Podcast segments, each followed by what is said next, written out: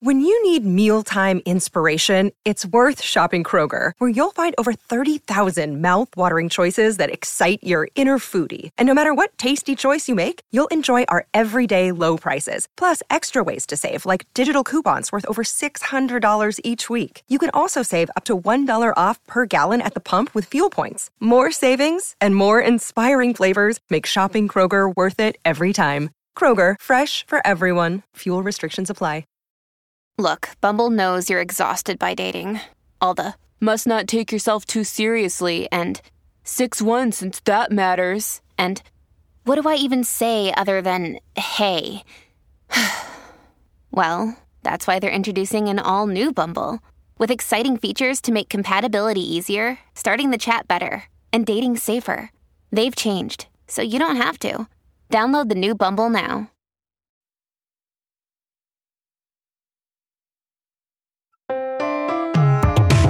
Welcome to Slate's I Have to Ask. I'm Isaac Chotiner. My guest today is Gabriel Sherman, a writer for Vanity Fair and a contributor to MSNBC. Sherman was the preeminent journalist who chronicled the rise and fall of Roger Ailes, the former head of Fox News.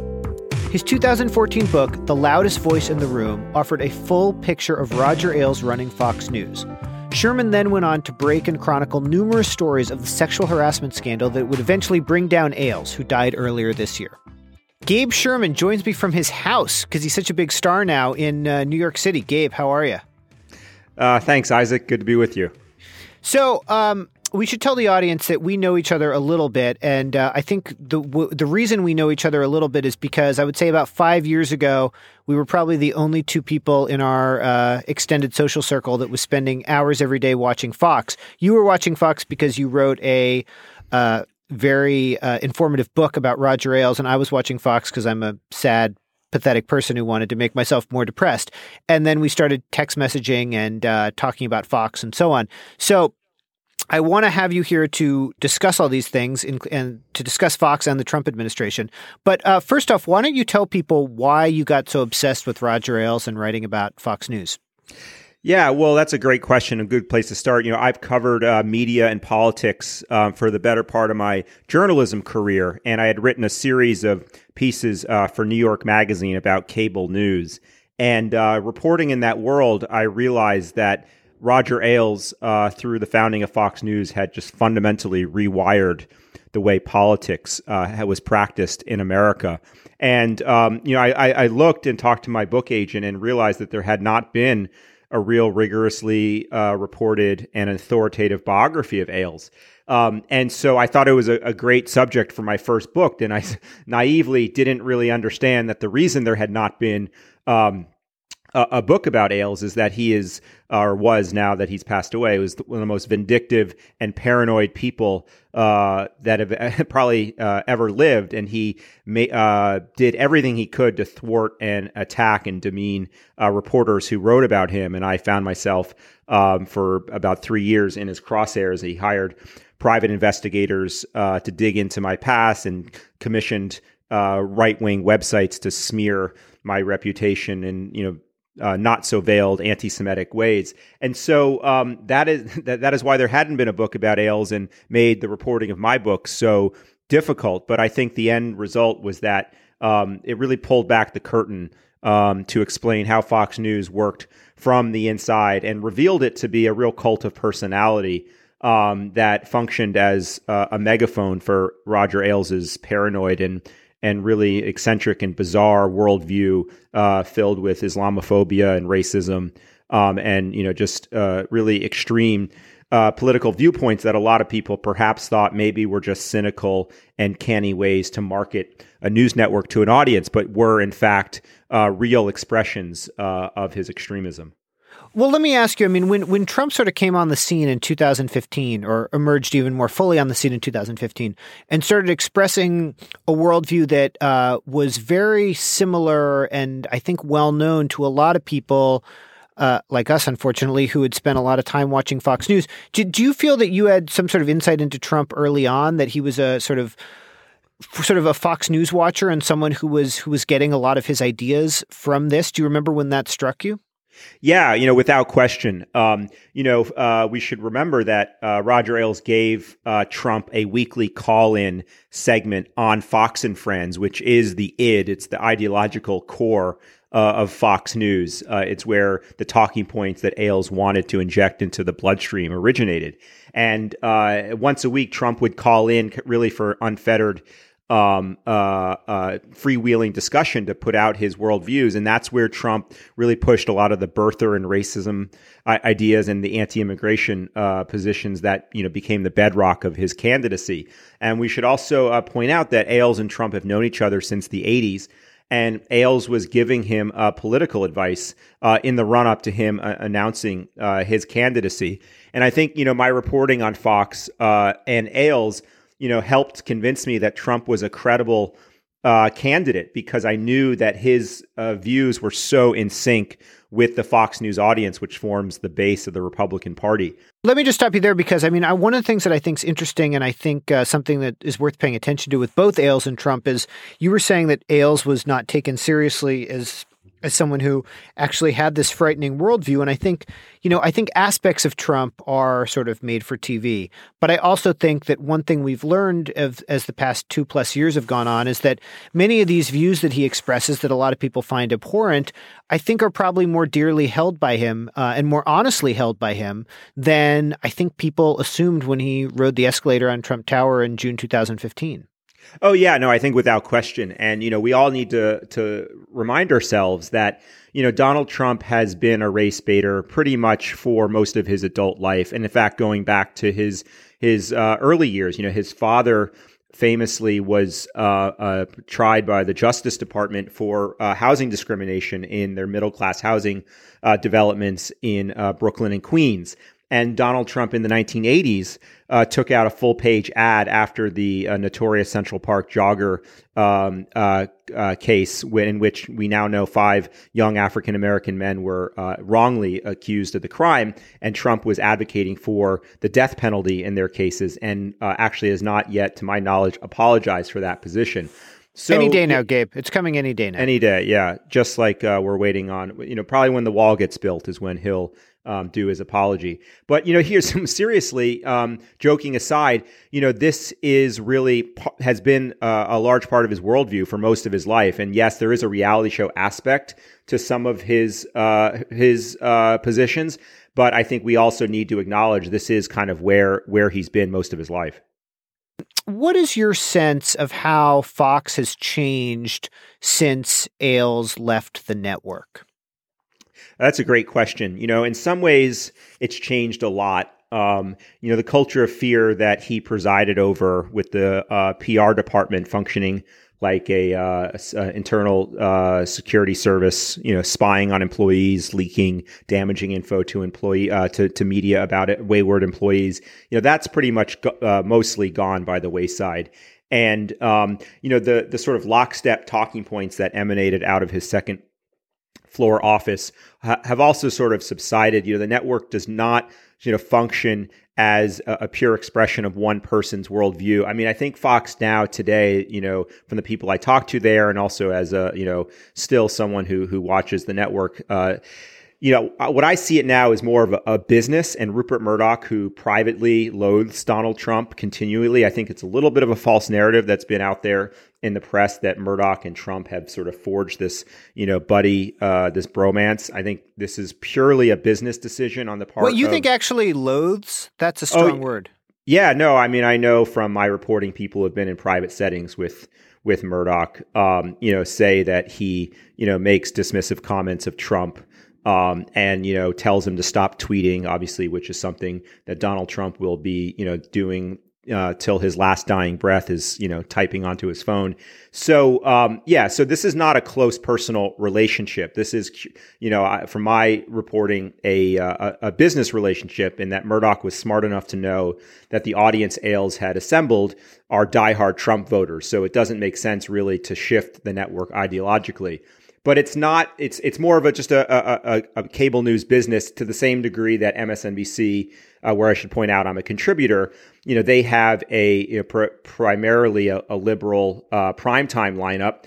because that is, you know, they, there is a robust audience for that. And when in, you know, 2006, when Keith Olbermann really blew up on the scene and then they added Rachel Maddow and others, you know, that was really a ratings a ratings play that wasn't you know the the direction of someone with a grand ideological political vision Okay, but let me ask you about this because you know it, you say that Murdoch may loathe Trump, um, and it's clear that his sons do not like Trump and do not like what uh, ideas Trump is putting into the into the into the into the country. yeah. We should point out that James Murdoch's wife, Catherine uh, uh, Murdoch, uh, just recently tweeted. Uh, you know, uh, comments about sexual assault and harassment being, you know, wrong on both sides, which people on Twitter took to be a veiled swipe uh, perhaps not only at Donald Trump but at Roger Ailes. Okay, but I look, I, I get that, and I get why the Murdochs are not going to turn Fox News into a left wing or centrist network because it's incredibly important part of News Corp's uh, business.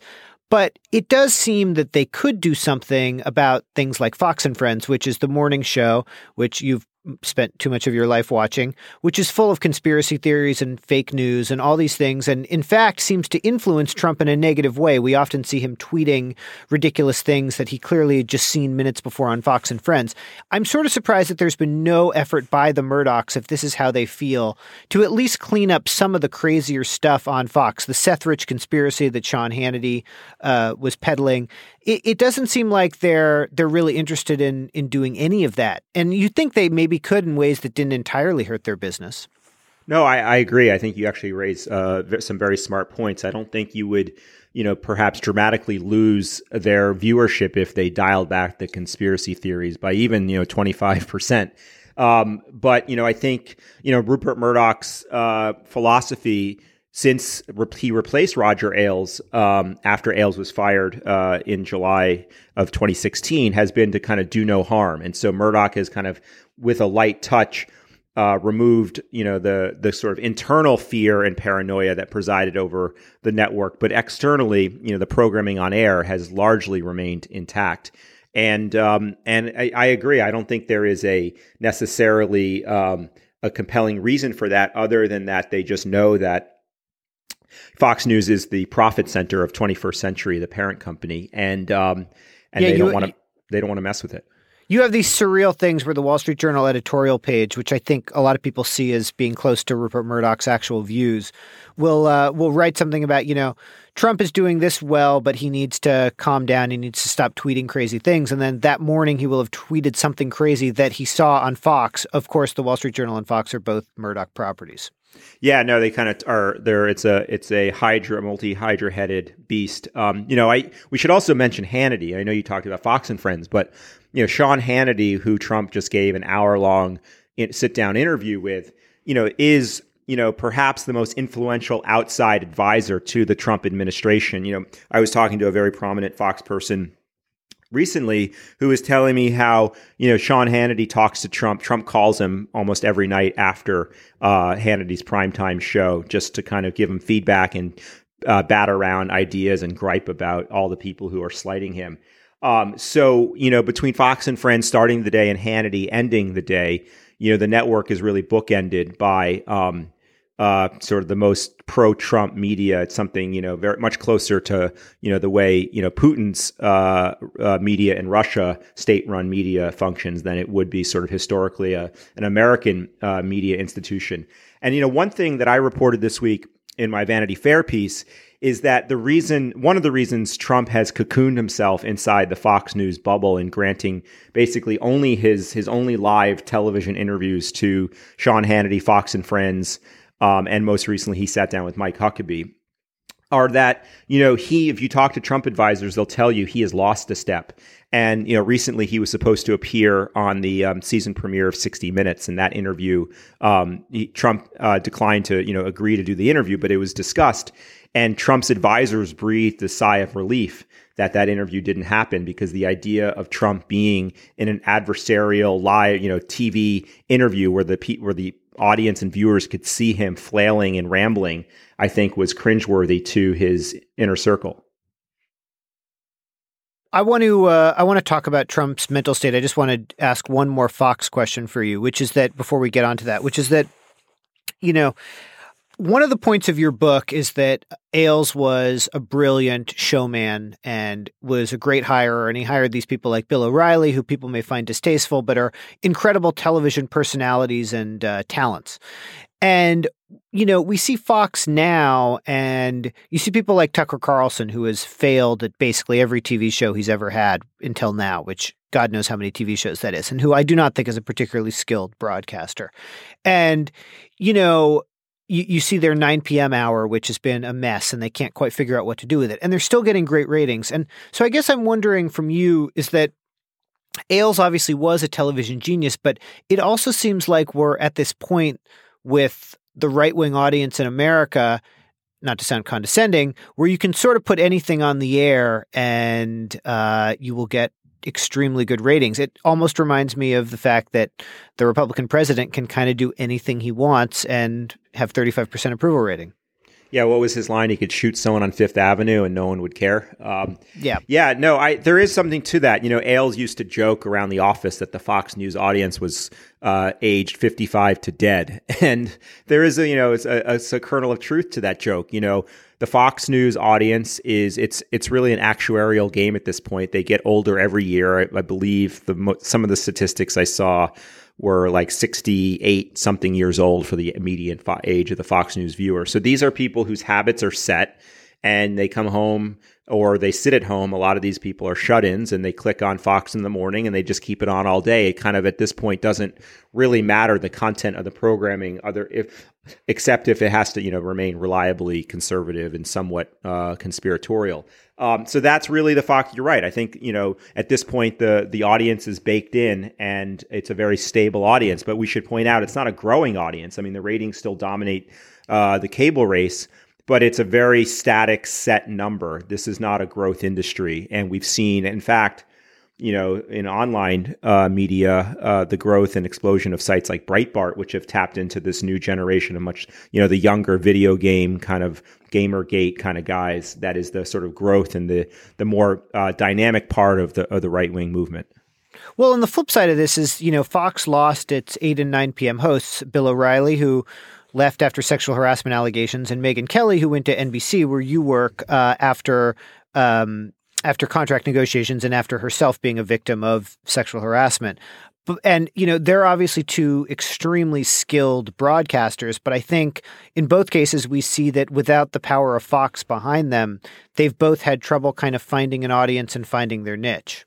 Yeah, no, of course. I mean, that was Ailes's great insight, and he um, he loved to uh, lord over his his talent that yes, he made stars out of people who were basically nobodies. I mean, Bill O'Reilly had been fired from, you know, all of the major networks, and Sean Hannity was, you know, a, a third rate talk radio host. And a few years prior to becoming to Fox was painting houses, as Ailes liked to joke.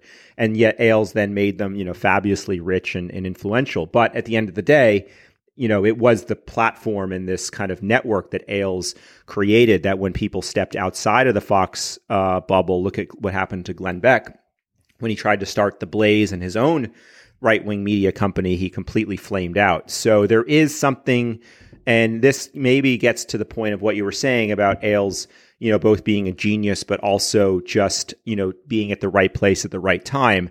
There is something to this, you know, audience that he was able to assemble that, you know, made the people who appeared on Fox, you know, incredibly powerful and they have struggled outside of, of that universe to replicate that. But I just want to touch on Isaac one thing that I remember you wrote because you did review my book for the New Republic. I'd love to see if you've sort of thought about that. Is I remember you you argued that um, you know one of your your uh, your gripes with my book was that I overstated Ailes's influence, and I wonder now in the age of Trump and the way the Republican Party has been co- consumed with um, sort of racist and conspiratorial thinking whether you know you've revised that or or if that w- if that was a natural thing that would have happened anyways, or if you think that Ailes really did uh, rewire the Republican Party. Uh, the podcast is over now, so Gabe, it was great having you here. No, um, I'm kidding. Uh, no, I think you're exactly right. I think your book was uh, closer to the truth than my review was. I um, you the book came out in 2012. Is that right? 14. 14 i'm sorry but it covered it went through the 2012 election. And, yeah exactly. um, it sort of ended with the you know the, yeah the, and you know yeah. 2012 you had mitt romney win the nomination despite the fact that uh, he was not a fox favorite despite the fact that limbaugh and hannity on the radio these guys were not at all uh, mitt romney fans and he still managed to win. And so um, i think my take was well you know these people have um, real power in the Republican Party, but not to the degree, but you know that some people think essentially. And uh, I, I, I think uh, now in hindsight, it's um, even if that were true about 2012, it's it's very very hard to make that argument now. And yeah, I, but, and I think yeah. yeah. I think there's something to that. And I've also thought a lot about that. And you know what Ailes throughout most of his career that he was so successful at is he was the kind of bridge between the grassroots conspiratorial and oftentimes racist base of the Republican Party and the country club business establishment. And, you know, Fox and, well, actually going backing up, you know, during his time as a political consultant, you know, Ailes famously ran racially charged campaigns on behalf of, you know, let's say George H.W. Bush, a patrician country club Republican, if there ever was one and he channeled that kind of grassroots populist energy towards the establishment. And I think as Ailes got gained more power uh, and Fox gained more power, you know, he decided that he didn't need to, um, you know, work towards those establishment ends, and which is what we've seen. You know, basically the movement Ailes built is, you know, took over the Republican Party, and instead of channeling themselves behind uh, a candidate like Mitt Romney, who they never, let's be honest, never were excited about they decided in 2016 that they were going to um, get behind, you know, Donald Trump, and you know, well, that's right. why. And, go ahead. Well, no, I, I was just going to say. I mean, I, I, I, think the way in which your book your book was very prescient was, you know, even if you can say Fox couldn't make or break every single Republican candidate, uh, that it doesn't have that absolute power. What Ailes managed to do over a period of time, and terms of sort of putting these ideas out and changing the way the Republican base thinks about politics and about culture and about society and about race. Again, all these things were present, but the the, the effect that he and talk radio had. I think you see with Trump, I mean, it's it's very very hard, and what Trump is able to do and the support he's able to keep, and it's very hard to. It, it seems very hard at this point to to overstate Ailes's influence you wrote a piece for Vanity Fair about his declining mental state. And, um, you know, this has been something that I've been hearing for a long time, which is that when he started giving these crazy, crazy, doing these crazy campaign events in Iowa, that, oh, Trump was getting crazier, or oh, he's getting weirder, or oh, he's lost it. You know, you heard rumors of Steve Bannon telling people he's not going to last three months in the White House because he's declining, you know. And I, I guess what I'm wondering is from your reporting, because you're closer to, to this than I am, I mean, do you really sense that he's declining in noticeable ways? And is this a widespread fear in the White House? Yeah, you know, I think um, that's a great question. I think what my piece tried to capture is um, the conversation taking place, um, you know, at the highest levels of Trump world, including inside the West Wing and also amongst his close outside advisors about his erratic and uh, uh, um, increasingly unstable behavior as he you know reacts to events. And and and I think you know the example I gave of the 60 minutes interview you know there was a sigh of relief according to the people I talked to that he did not sit down with Charlie Rose for the season premiere because of you know what might happen when he's in a live you know TV uh, situation. And you know we saw just yesterday uh, when he signed the executive order it was almost like a comic like moment uh, it seemed like pulled straight out of Veep uh, where he, you know, gave the speech, thanked everyone, and started to walk out of the room. And Mike Pence had to remind him that he had forgotten to so- actually sit but down. That happened sign. like six six months ago too, didn't it? Something yeah, similar? exactly. It's happened before too, and you know, people sort of point to these little moments um,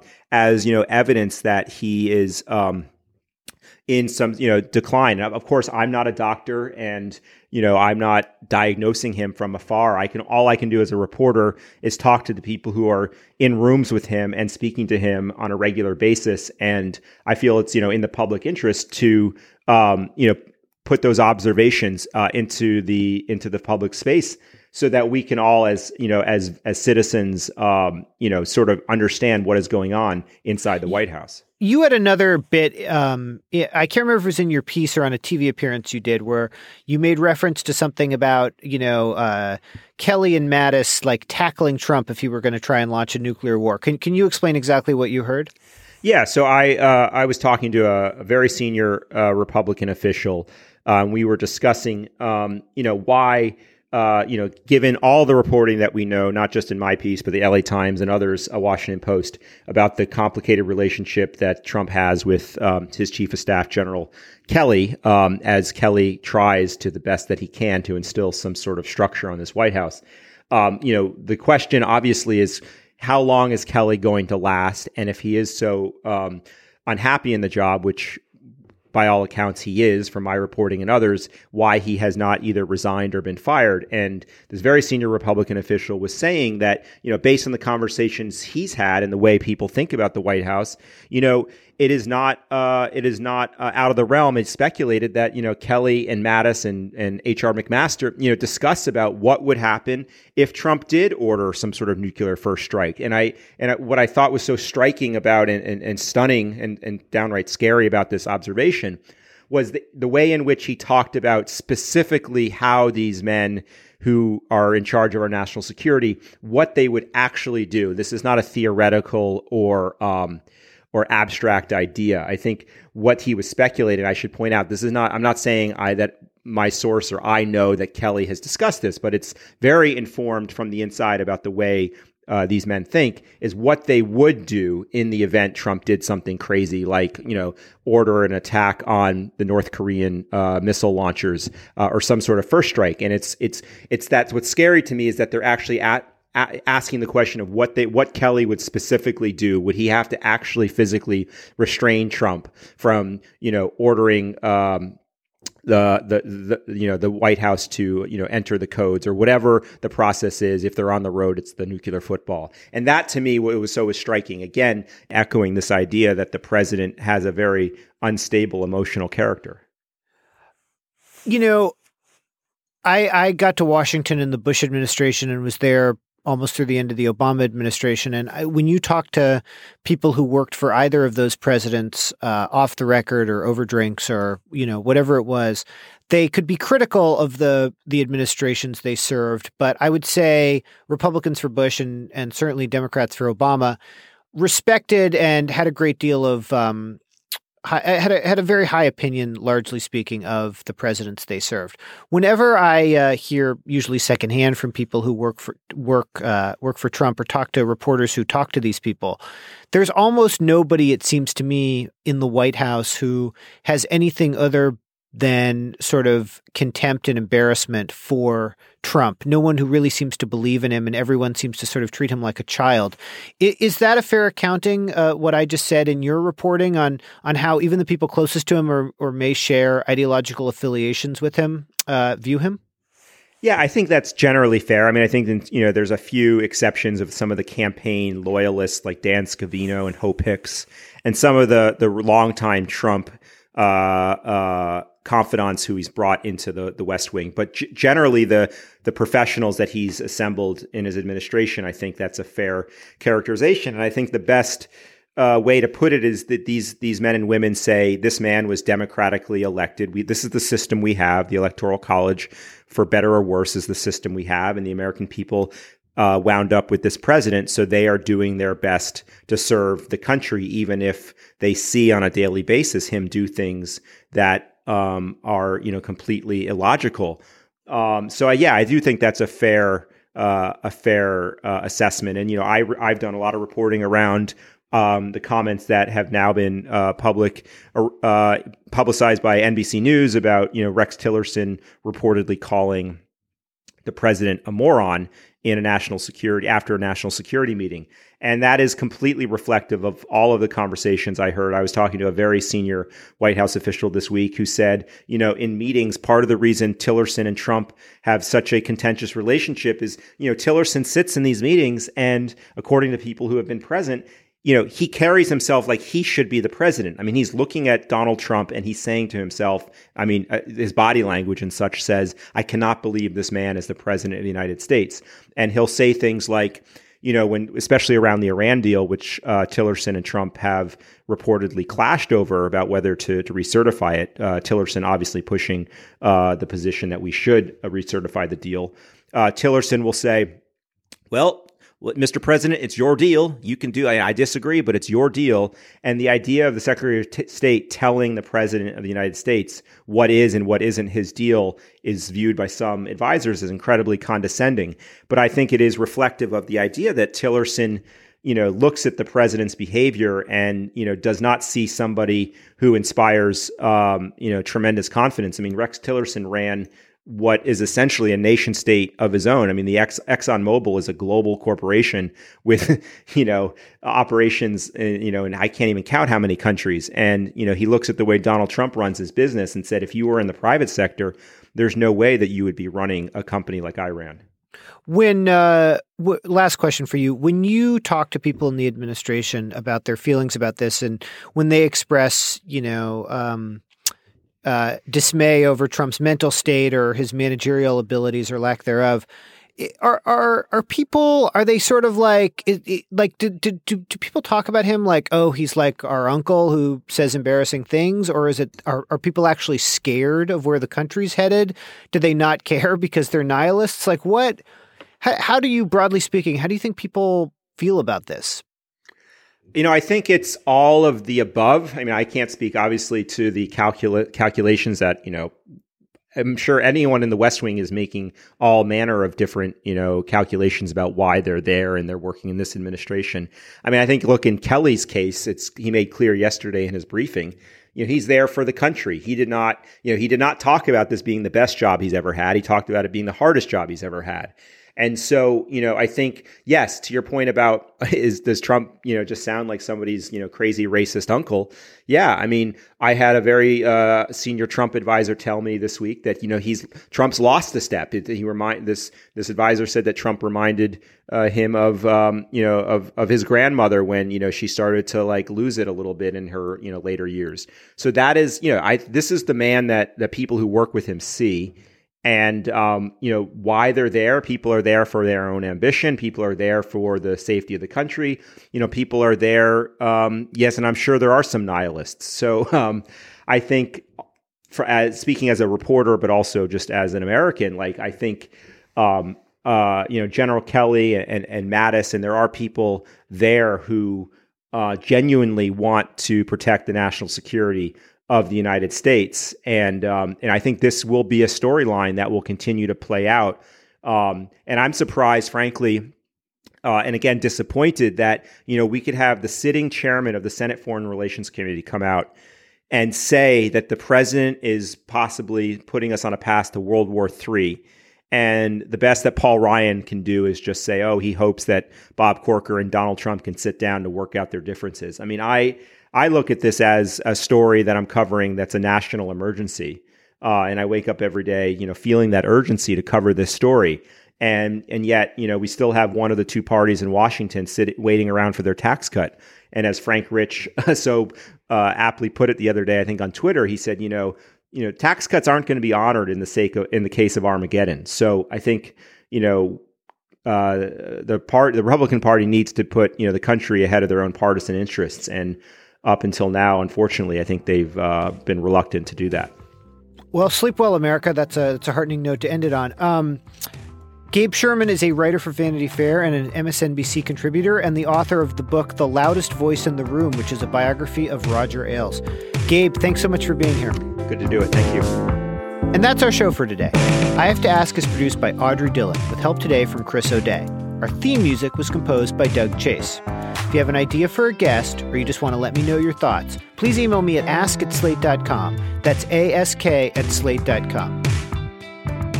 Even though you already listen to podcasts, there isn't much quality audio for your kids.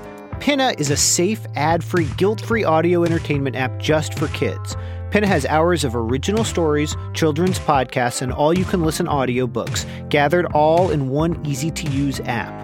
It's perfect for car time, bath time, group time, bedtime, or any time. Try Pinna for free. Go to pinna.fm slash listen to start your free trial today.